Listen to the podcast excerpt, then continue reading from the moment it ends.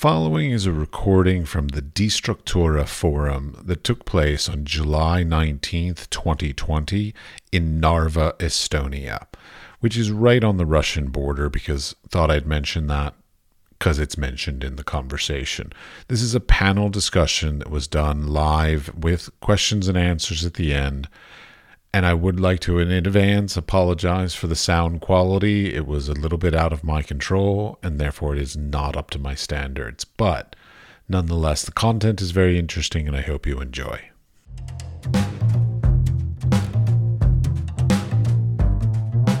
So, this panel is set up to be t- t- talking on a sort of a different perspective on the same set of issues, uh, which is the effects of crisis on artists. From so basically the the the, the uh, core of this whole thing being crisis and how it affects the industry, but this side of it will be more about the artists themselves more than like the objects of art. So today for our panel we have, please introduce yourselves. Uh, I'm Madeleina Kay. I am from the UK. Um, I am an artist and uh, an activist. Hi, my name is Frederik, and I am uh, officially a photographer, but uh, I actually do many uh, more things and not so much photography. And uh, I think today I'm going to be approaching this topic from what I observe in my work in higher education in the arts. Uh, so I am working with a lot of students, and uh, yeah, well, we'll leave it here for now. Hi, I'm Anastasia. Um, I am an artist. I was in the European Youth Parliament for 10 years. I do paint. I did design. Now I'm doing this. This being Making this project happen. Okay. For the listeners who are not present and listening to this in a podcast, could you please elaborate a little bit? Uh, back in 2020 um, was the time when I started transitioning from the European Youth Parliament, which is a youth organization that keeps young people in there as opposed to 30 year olds. Um, I have a degree in fine arts.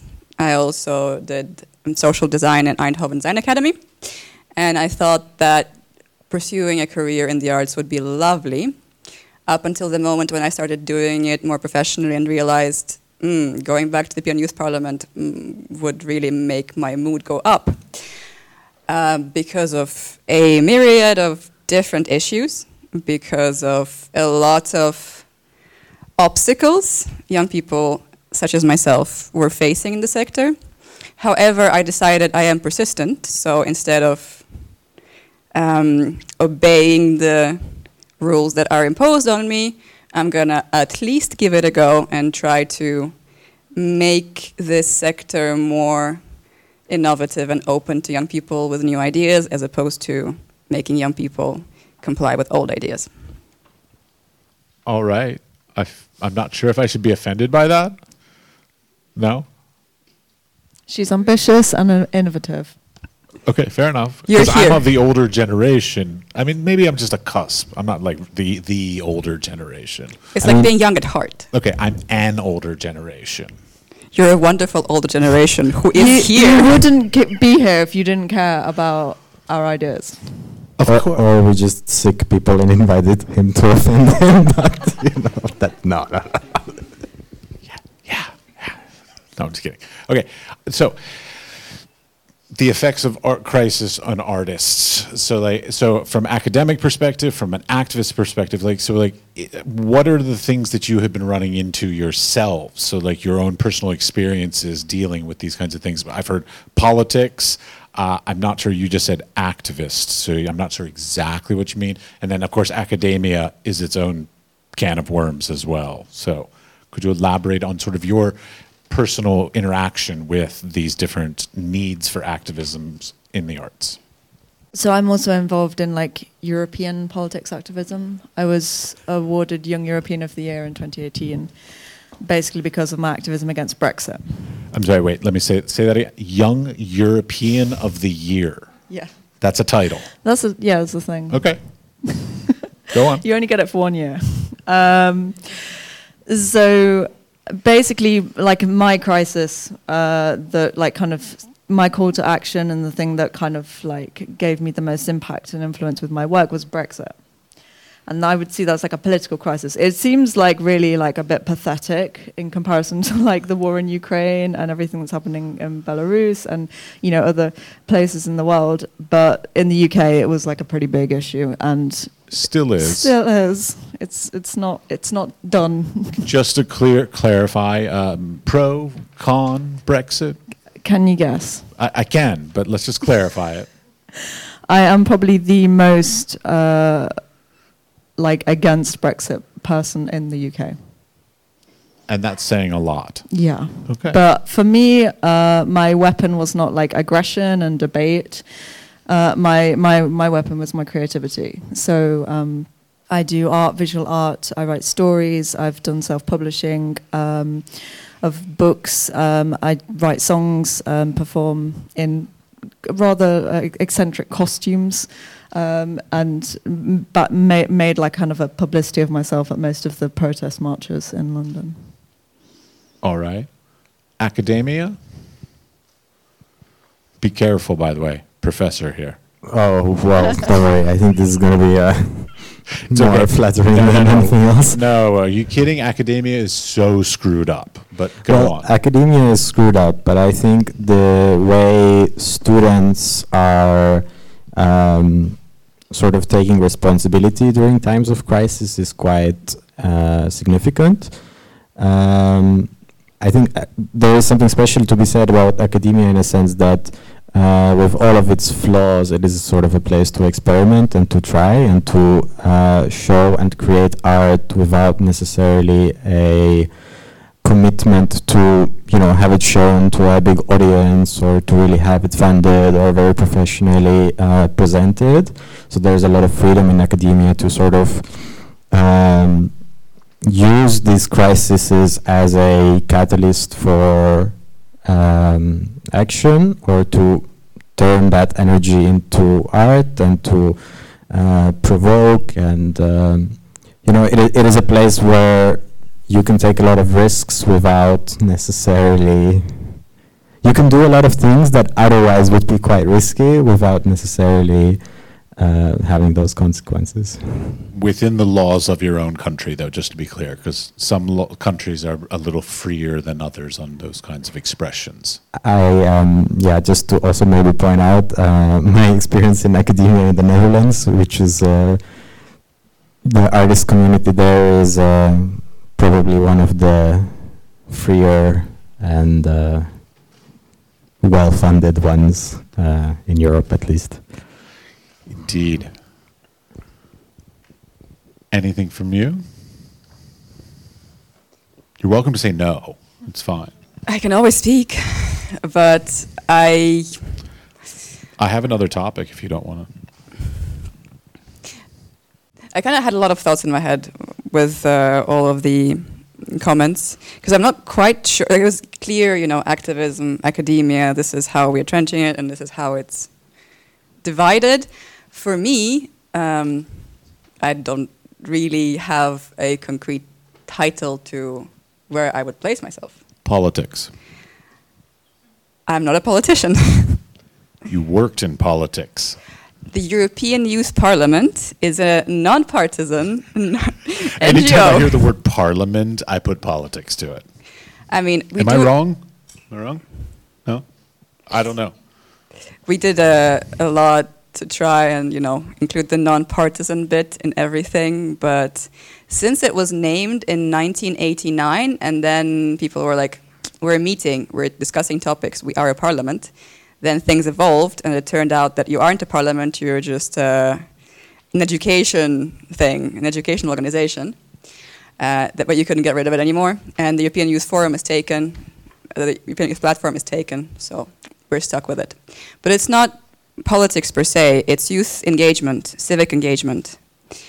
It's um, giving young people the tools to understand that countries they live in are not going to fix themselves. Uh, or situations that they are unhappy with within their countries, their regions, their cities, their towns, their schools are not going to fix themselves. And they're actually allowed to express opinions and to bring forward some ideas. Um, I, there's uh, recently been a lot of talk about um, pay for artists and art professionals in Estonia because this is, you know, criminal how not well it's paid. Um, and there was an initiative group of uh, a lot of professionals who came together. I listened to their online talk, and then the leader of this group brought up the fact that, well, nobody's forbidding artists from coming together, doing a think tank, and then bringing those ideas forward to politicians. This is quite easily done. Nobody's doing it. Isn't that a union? That's is it a union five people who just have some ideas and want to share them? I, wait, I'm pro-union. Just to be clear, just so go on. Union, I would say, is something organized, structured, with some pull at least. When we're talking about civic engagement, this is literally we have five artists here, we come together, we have proposals. Yo, people up top, you are, you know, representing us, we're paying you taxes. Oh, listen, let's do this this way. And um, from uh, organizing certain things recently, I have been reminded that uh, what is happening a lot is commenting on articles, commenting on certain things happening um, that people are doing, and those comments are destructive. I very often want to, you know, answer some comments on articles about what's happening with us or with some art event. People are putting artistic innovation down, saying, why are you using your energy on this useless thing? Why are you doing this to this building? Why are you doing this to this group of people? Uh, this is not going to lead to anything the example of a building, we are going to be putting, we have put murals on a building already, and we're going to be doing a performance there. And that building is um, an old culture palace that is close to people's hearts. Uh, there's been some articles out, and some people have posted the loveliest comments. Today I was fixing the murals a little bit. I was there with the lift. Three people came up to me saying, This warms my heart. I love it. Thank you for doing it. I open up a Facebook page and um, this is uh, a shame. Why do you desecrate this building that is falling apart? Why has the city done nothing to save this? Why has nothing ever been done to this building? They're going to ruin this heritage that we see every day decaying. My very first instinct as a European Youth Parliament uh, socially engaged person is to post Please, every commentator, could you specifically list the number of things you have done to resurrect this building? And then I will engage with you. I restrain myself, but this is my first in instinct. So, as hard as it may be for me to place myself, yes, I am very much within the arts. Yes, I want to pursue the arts, the, the freedom they allow, but I also want to try to introduce the idea of you can actually change things if you start doing so. I, I, even did an exhibition that was called Don't Avoid What Is Easy, and that was all about how people have forgotten to say, I am allowed to want things. I am allowed to have green trees in my streets and want them. Like the, what you do to achieve this is a third, fifth step. The first step is saying, I am entitled to want things to happen in my surroundings. That's going to take me a minute to take in. That was a lot. It's all right. That was a lot. Well, I was thinking, basing based on the previous conversation, actually, and about you all about funding issues, because I also had conversations previously with some of the guests about funding issues as well. Because I mean, in the end, it all comes down to funding. But the point, but the, specifically the question related to the effects of crisis on artists and funding. When uh, the pandemic hit, I was looking around and all of a sudden there were all these great resources. They're like, oh, here's pandemic relief funds for artists. Here's pandemic relief funds for this. And then, of course, now there are additional crises going on throughout the world in, in various different forms. And they're like, oh, there's this catastrophe here. We'll, we'll help out artists about this catastrophe.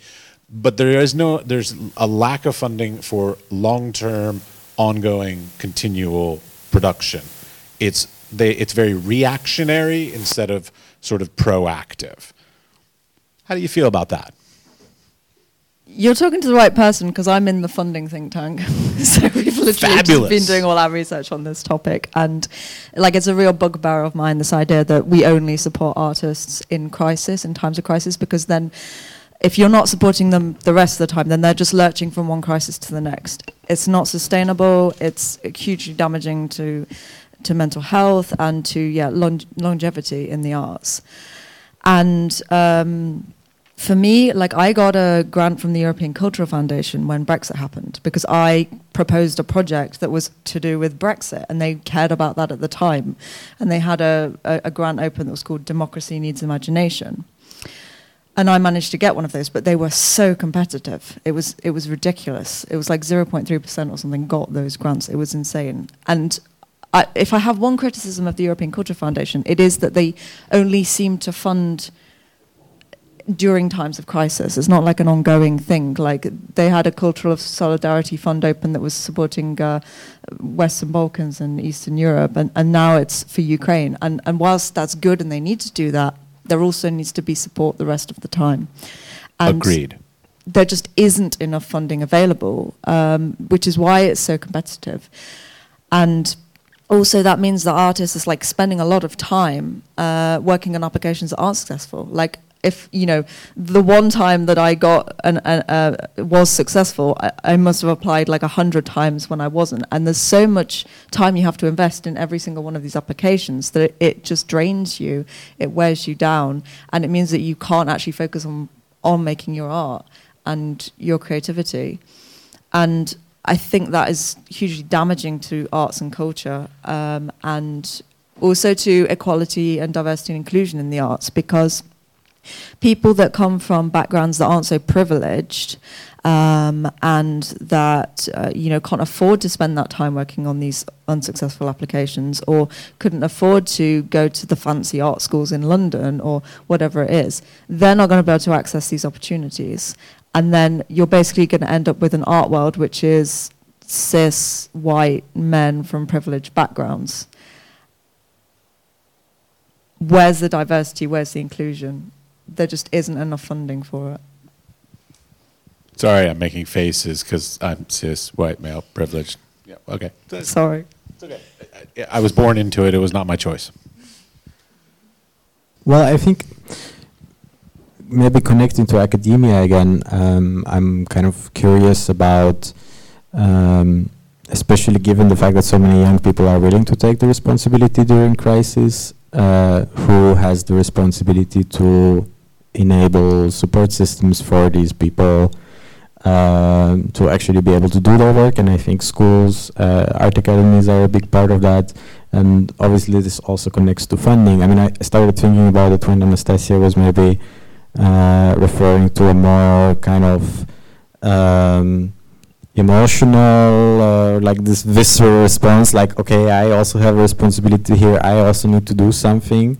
Um, I think many many people at uh, art schools, many art students feel that way, but where are the support systems within education, for example, um, to actually kind of uh, facilitate their work? Um, and where are also the support systems or the guidance within education to find funding and to find funding in a way that is um, not stringent upon following a certain narrative or you know where, where artists can still uh, have their freedom to express and to uh, experiment and to not deliver exactly what uh, they promised to deliver because they found a better idea on the way and you know yeah and, and, also kind of allow for some room to um, write a report saying in the end that oh this didn't quite work out and that's fine um, I think also do you want to I was just going to say, I know I'm getting ready to write my final report for my grant, and I'm just like, it did not turn out the way I expected it, or that I wrote it in the beginning. Yeah, no, I mean, I think that's also good, right? You probably learned something new on the way and adapted, so I think that's how it should be, probably. Um, I think with fun specifically, I'm noticing that when it is addressed in art academies, it's more of a in a kind of very individual way of like, here's all the things you can do as an individual artist that nobody knows about to maybe possibly get funding. And it's not so much addressing the sector of like okay how is it actually structured? How uh, who is funding? How much? For what kind of projects for what kind of reasons who do we need to talk to to maybe uh, find funding where there was not officially funding uh, sort of announced i mean that's something that uh, we can uh, attest to as a fairly uh, successful methodology from time to time. Uh, but these are kind of things that are not really being dissected within art education and that's kind of damaging the, or, or, or it's not even damaging, it's just um, making it that the support systems that are needed for young artists are not really being created. Okay, I have a question since we actually have an audience. I want to know how many of you all have, we'll start with, let's say, a bachelor's degree in some arts field? Oh, wow. Okay, it's um, okay. How many people have no, let's, let's say, no education in the arts? Okay, all right. So it's like 25% of not 75% education, having an education. Okay, I'm just interested. It was just for my own peace of mind, sort of like, you know, the conversation. You seem like you're bursting to say something. I'm doing the opposite. I'm. Uh, You're biting your tongue. Yes. I am going to hammer in the same point. If you want to have something done, money is just money. I do agree that the situation in terms of funding the arts is quite dire. However, this is based on the assumption that somebody should, should be giving money out to you because you're an artist. I think the problem is more global.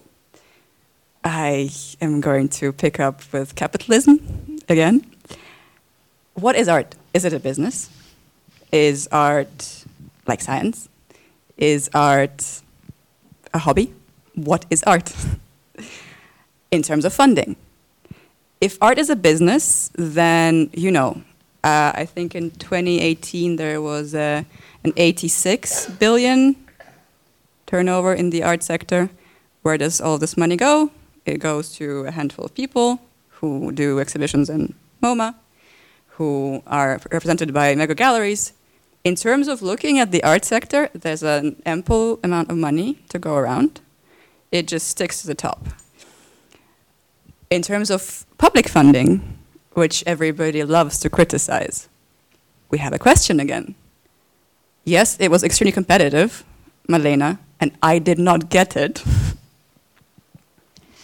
but why is there an art grant that only 0.3% of applicants get?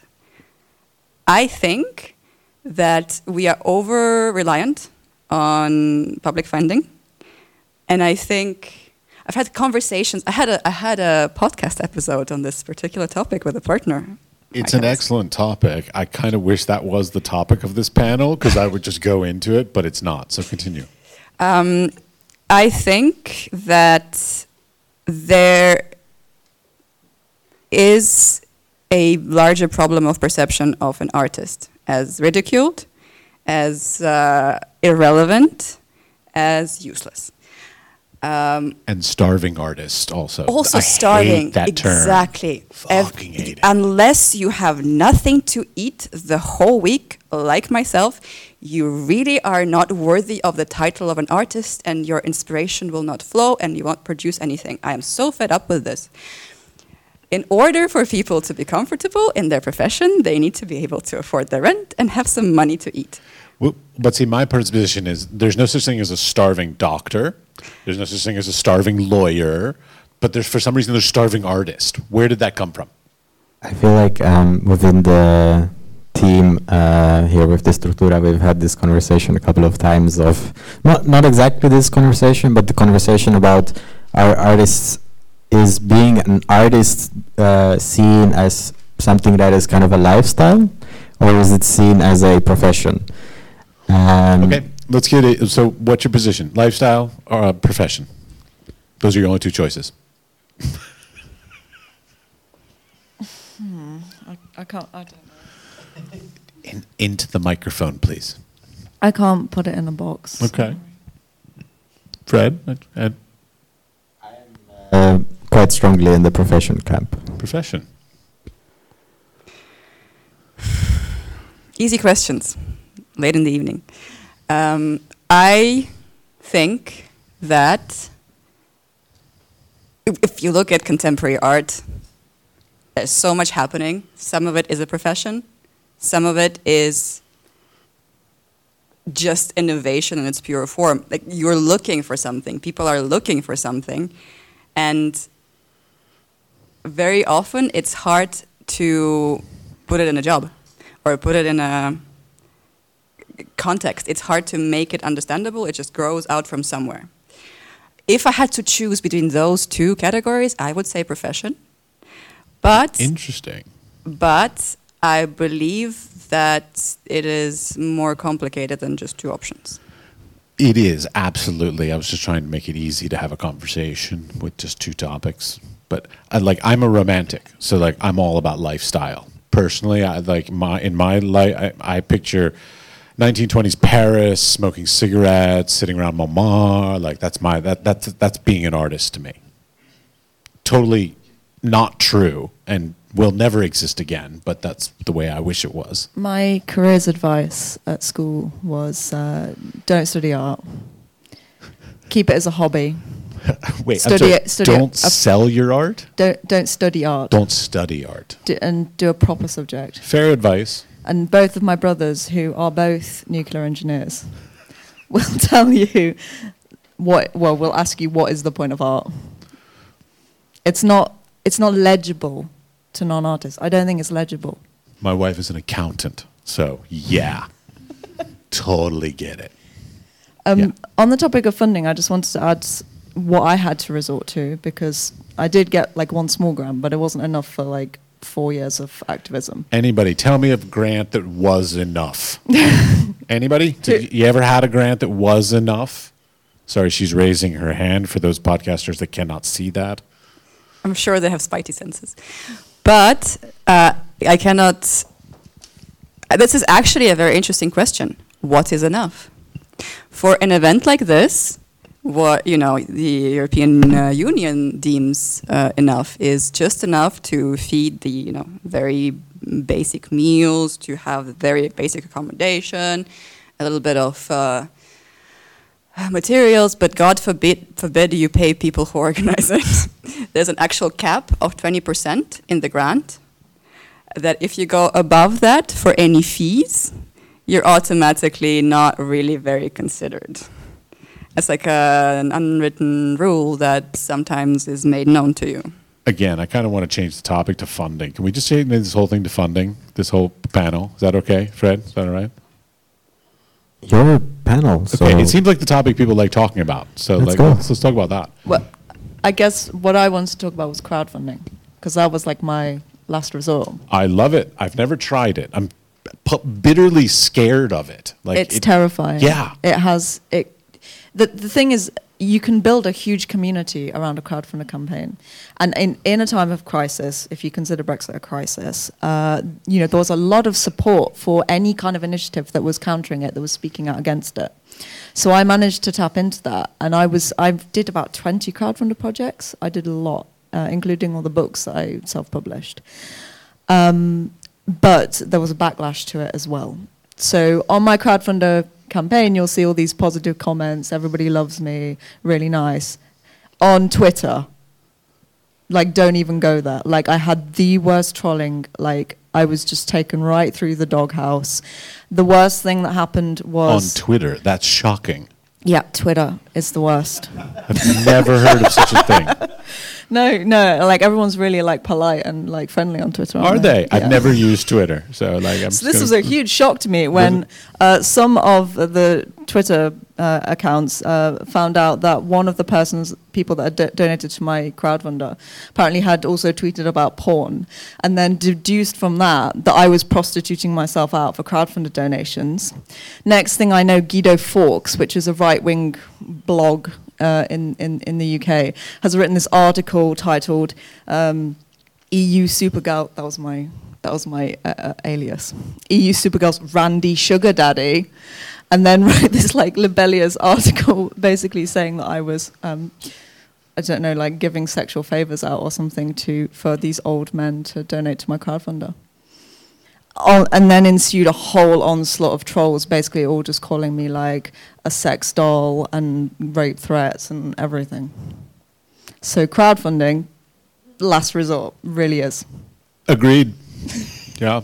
I, I don't like I don't like that we that as artists in the contemporary world we even have to resort to something like that. We shouldn't have to do that. Like that shouldn't even be an option. Though on the other hand, there are some people who make an entire career out of it and it is sort of the thing that defines them and it's really a difficult balance because like in some ways it can be very damaging and, and very harmful but in other ways it can be incredibly career creating in, in for some people i can think of many people that do that these days for their careers. I mean, I think what I like about crowdfunding is um, not anything you mentioned, uh, but good call. but basically just that um, it can function as a way to give the power to artists to say this is relevant and if they can link to a community that agrees with whatever they are claiming to be relevant they can hand it, have it funded you know despite perhaps not uh, being eligible for public funding because it's maybe a niche project or addressing a certain kind of thing that uh, politicians don't want to be addressed or you know anything of this kind of sort. So I, I like that it gives a certain independence to artists. Uh, if that would be the only model in the arts, I think that would be a tragedy. do you have anything to add I always do. well if you don't i have more topics it's fine Is that a hint that I shouldn't be adding things? absolutely not you just always seem a little timid on giving a, a f- some feedback so i'm giving you an out if you don't want to That is a first. Nobody has ever told me I've been timid on giving feedback. It, uh, okay, let me rephrase. It's your body language that's being timid, but maybe not your active. No, I'm just uh, listening and thinking through because uh, every time something's mentioned, uh, I do get um, some past experience that speaks to me, but I also take on board what's being said and try to di- past digest it. trauma that like Fortunately, my crowdfunding experience is nowhere near as traumatic as Madeleina's. Uh, I did a cute crowdfunder for my exhibition back in 2020, got some money off some generous Canadian religious people, uh, and uh, I'm sorry. Did you say Canadian religious? That is what I said. Okay, making sure. No, I did a crowdfunding campaign to basically make sure that the exhibition I wanted to create with 500 euros of funding from the government, 100 euro artist fee from the gallery, and a 5.5k budget for a two-year research project and other expenses. I did a crowdfunding campaign to make sure I was able to carry it out in the way I wanted. I also got a curator who was a friend who was doing it for free and four interns. In that situation, my European Youth Parliament experience was what allowed me to do this, but the crowdfunding campaign, without that, I would not have been able to pull off what I wanted to. Also, there was an interesting case of me doing a performance with some paintings in a bar and a Swiss Estonian lady just buying some off me right there on the spot. That also helped me out to make to have exhibition happen. But uh, back to the crowdfunding thing. Um, did a cute video, nothing controversial, lovely exhibition idea. Um, just got some funding from random people from Canada, and that was very, very. I'm very grateful if you're in the auditorium, which you're probably not. But I am. Raise your very hand if you're a religious Canadian person. Yeah, great. Okay, thanks for coming out. Thanks for coming out. Maybe there's some listening to your podcast right now. We do have a good following in Canada, actually, so it is possible. I am The grateful, religious- whoever I you are. Doubt, I doubt there are religious people listening to me. You never know. My dad's a priest, and no. You, I mean, we found you. You never know who's gonna be listening to your podcast. It's true. Okay. Um, the last round, uh, wrap up about crowdfunding. I think that, especially now looking at um, independent media from countries that are struggling to to save some bits of free speech, crowdfunding is the only way that allows them to do what they actually need to. I do believe that this is a useful tool for the arts for the time being, but it needs to be taught. It needs to be done well, and it needs to be an option supplementary to several other options that you would have on your plate. It's a fair assessment. I will take that into my teaching practices. So, two little topics that sort of you have brought up that I sort of like. I'm going to try and ask you to elaborate on. Going back to again the whole idea of like how crisis affects artists. One of the terms was competitiveness came up, and how like especially when there is a form of a crisis, whether it's an economic crisis, a physical, a war, a um, a pandemic, or whatever it is, kind of thing. It increases competitiveness, even or to a certain extent, like in the arts, uh, whether it be funding or opportunities or whatever it is. That it, you know, as much as we we strive not to be competitive, I love that you all came together for this event in, in a way, in a very supportive way. But in the end, unfortunately, because of the economic models and the opportunity models that are out there, we end up being very competitive with each other, whether we like it or not. But along with that, the, I find that times of crisis also encourage forming of collectives versus times of not crisis. I don't even know what that would be called. Good times? Is that good times? Like not crisis time? What would not crisis times be? What's the antithesis of a crisis time? Good time?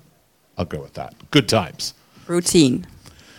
normal. Normal. no, but that's the thing is not normal. Crisis, sadly, is the new normal. Um, so I've actually, because of being part of the funding think tank, done like a lot of research recently into uh, Arts Council England funding. Which is a whole can of worms in and of itself. Yeah.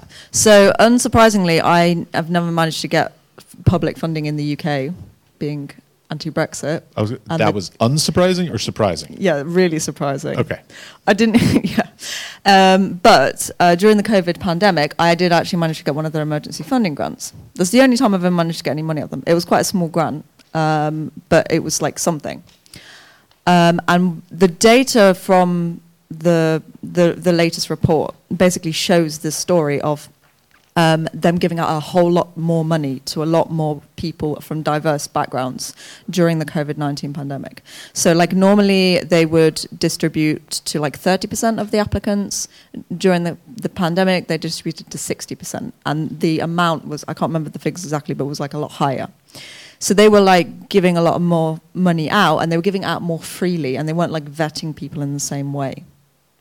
Um, and that was good, but again, it's this thing of like them only giving the money out during a crisis. Correct.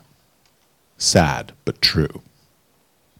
I think it's um, good that you mentioned COVID, um, because even though the pandemic has been a complete disaster uh, on many different levels, um, I think one of the effects that it had on artists was actually also, in some rare cases, um, a kind of empathy emerging uh, towards artists uh, because I feel like the pandemic kind of revealed uh, how precarious the sector really is.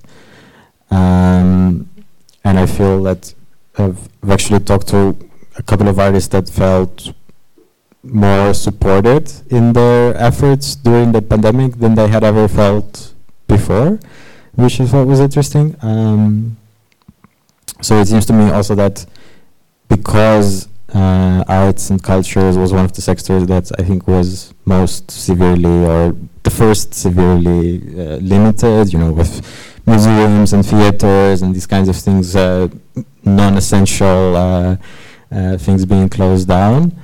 Um, it was a moment where the arts or culture was kind of taken away from uh, there. It was a kind of a you will miss it once you don't have it anymore situation, um, which I think does show uh, some sort of hope that actually people do support um, the work that artists are doing, uh, despite perhaps that not being in the public discourse uh, very frequently. I feel this went to funding again. I brought up the topics of competitiveness and forming collectives. I don't know where you all took it. I will. I will stick with uh, competitiveness. You and welcome to do funding. I, I, funding is like my biggest pet peeve. The fact that artists and uh, any art creative people that we have to rely on funding drives me nuts.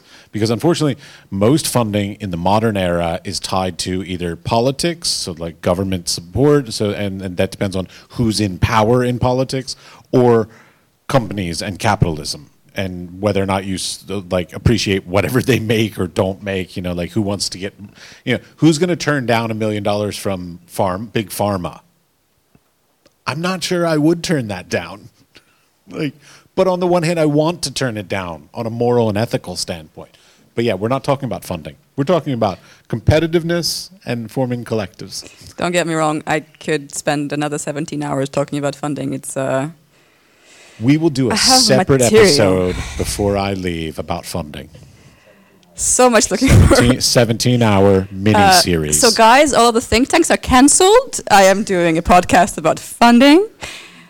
No, it'll be this is not true. interactive. We can have the group as part of it. You can have the funding group. as part of it. I would love it. Are you organizing these? A podcast with 80 people sounds really fun. It would just be hard to differentiate the voices at a certain point, I think. I think there would be more problems than just this, but Yeah, okay. All right. So, anyways, final sort of uh, summations of stuff. We're running a little late on time. I think everybody's a bit tired.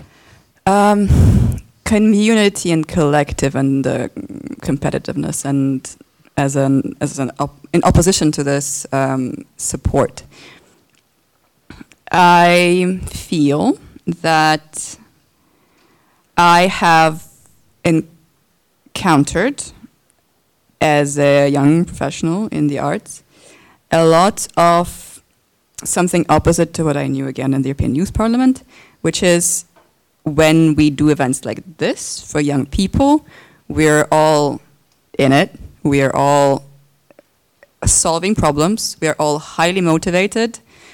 And most of the time, we're not paid anything.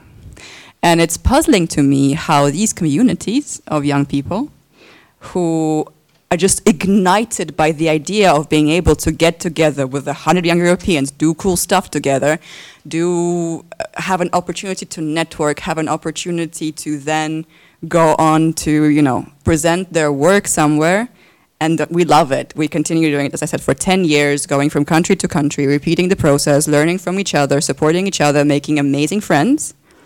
And that is a collective I'm very proud and very happy to be part of. And that's what I'm trying to introduce to the art world with this.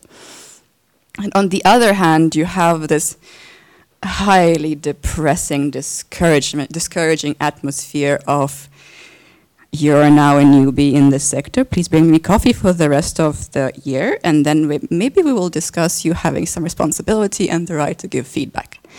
And that might come a few years later. The feedback. I'm sorry, I was so hastily, um, you know, thinking of it. I find that because of the way this sector is built up right now, you are expected to comply with this, and you're expected to take it in, even if it's not an instinct.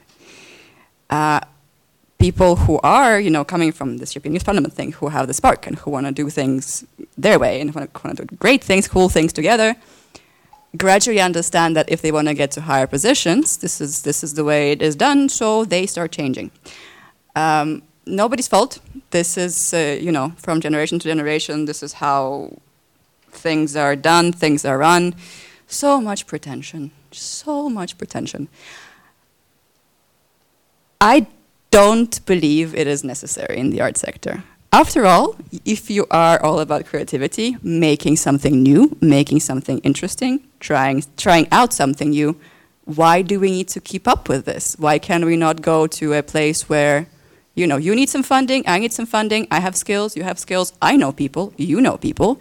Uh, Madeleina, thank you for 15,000 euros because the European Cultural Foundation that is supporting this event and allowing the European participants to travel here with a grant was thanks to me and Madeleina being supportive of each other.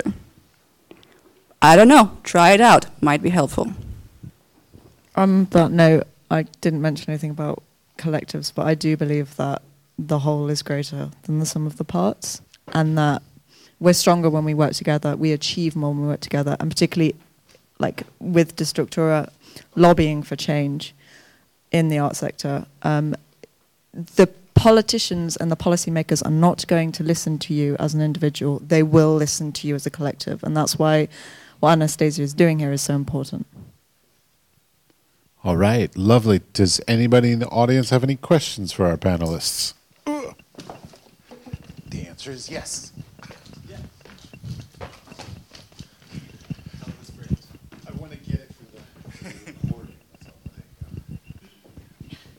Hi, everybody. Um, thank you very much, first of all, for everything. It was incredibly insightful.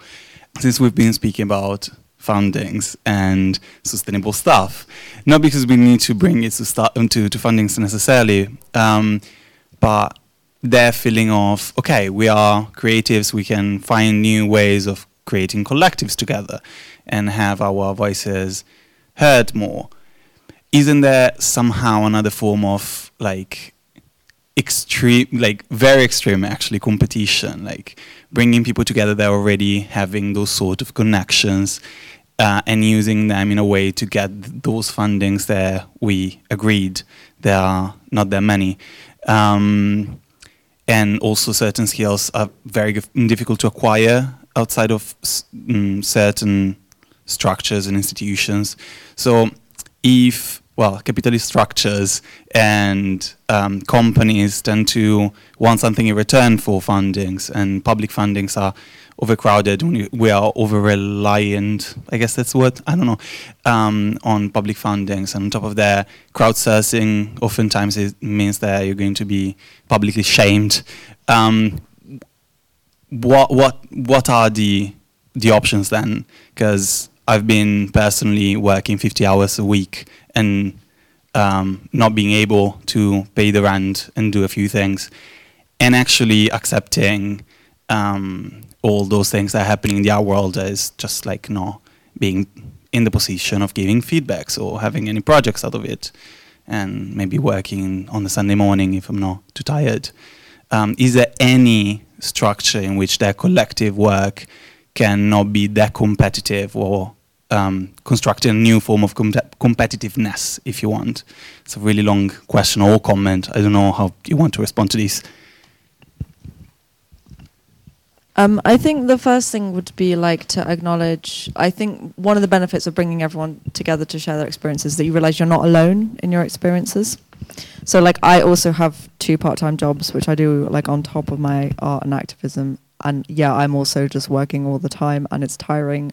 But that's kind of how it has to be because you're in a market, you're in a situation that is so starved of resources, it is so competitive that there isn't an alternative and there isn't a choice. And I think if we think back to what the, the panelists earlier were talking about, like having hope in, in times of crisis and, and not necessarily knowing that you're going to live to see the change, you have to try. You have to keep trying because as soon as you give up hope, then then you've lost. That's when you've lost. Um, I'll try to keep this brief.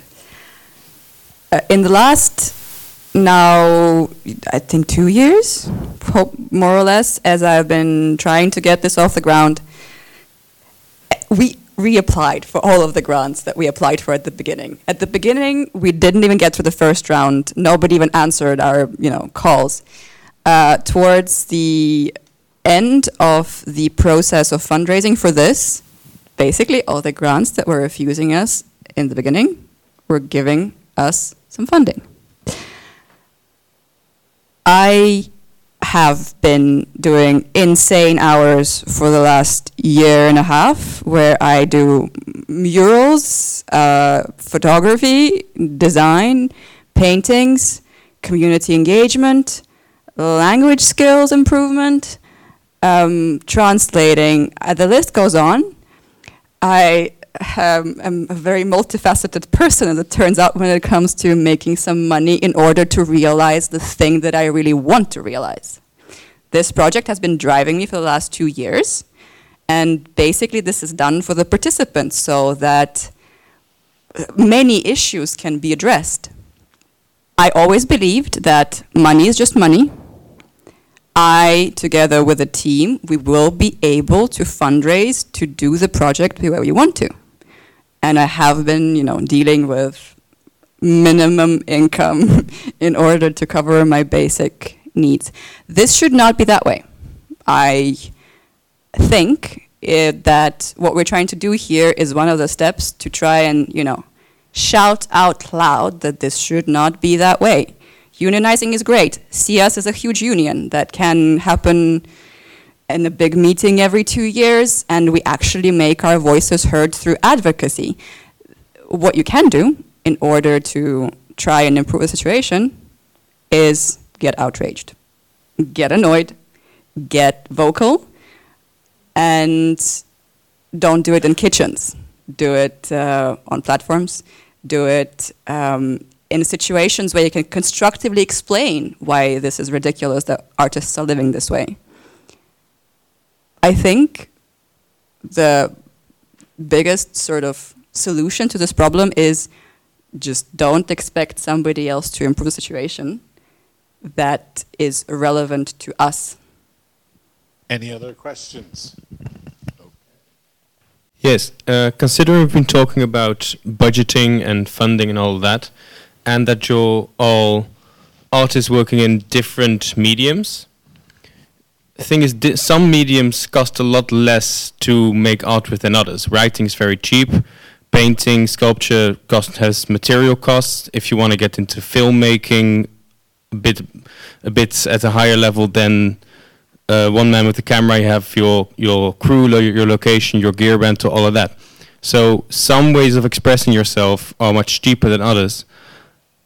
How does that impact your decision what to make and when to make it when you're budgeting and when you're dealing with a limited amount of money? Um, I think you have to be resourceful. Uh, that was like I think is always a I think is a really um, important characteristic for any artist or campaigner is is to be re- resourceful because you are going to be starved of resources and I don't think the funding is exactly off the topic of crisis because there is a crisis in funding and there is a crisis in arts because there isn't enough funding. And that's why so many artists are, living through like a personal crisis of not being able to sustain themselves um, and what they're doing.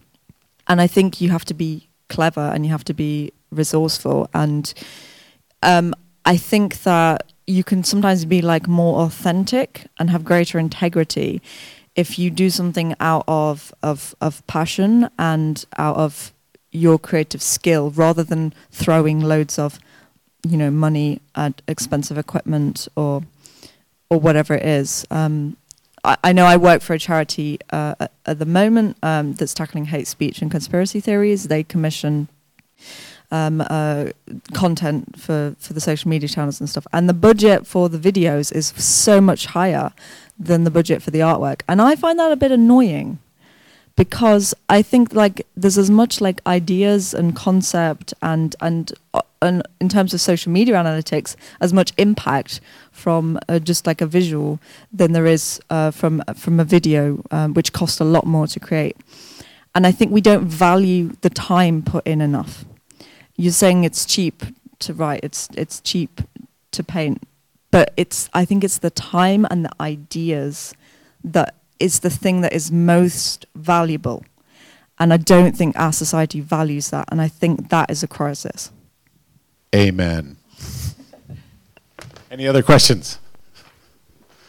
All right. Well, thank you very much.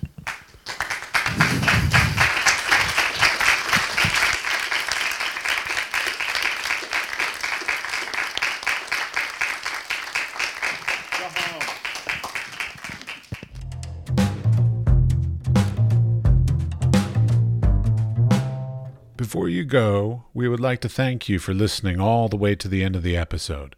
We would also appreciate it if you would share the podcast with your friends, families, co workers, and studio mates, anyone with an interest in the arts and creative industries. The building and strengthening of the arts and creative community, both today and in the future, is at the core of our mission for this podcast. You can listen, rate, and subscribe to this podcast on Spotify, Apple Podcasts, or wherever you get your podcasts. We are produced by 5014, and the music was created by Peat Biby. The Wise Fool Art Podcast is supported in part by an EEA grant from Iceland, Liechtenstein, and Norway in an effort to work together for a green, competitive, and inclusive Europe. We would also like to thank our partners Hunt Kastner in Prague, Czech Republic, and Kunstsentrene i Norge in Norway. Links to EEA grants and our partner organizations are available in the show notes or on our website, wisefoolpod.com.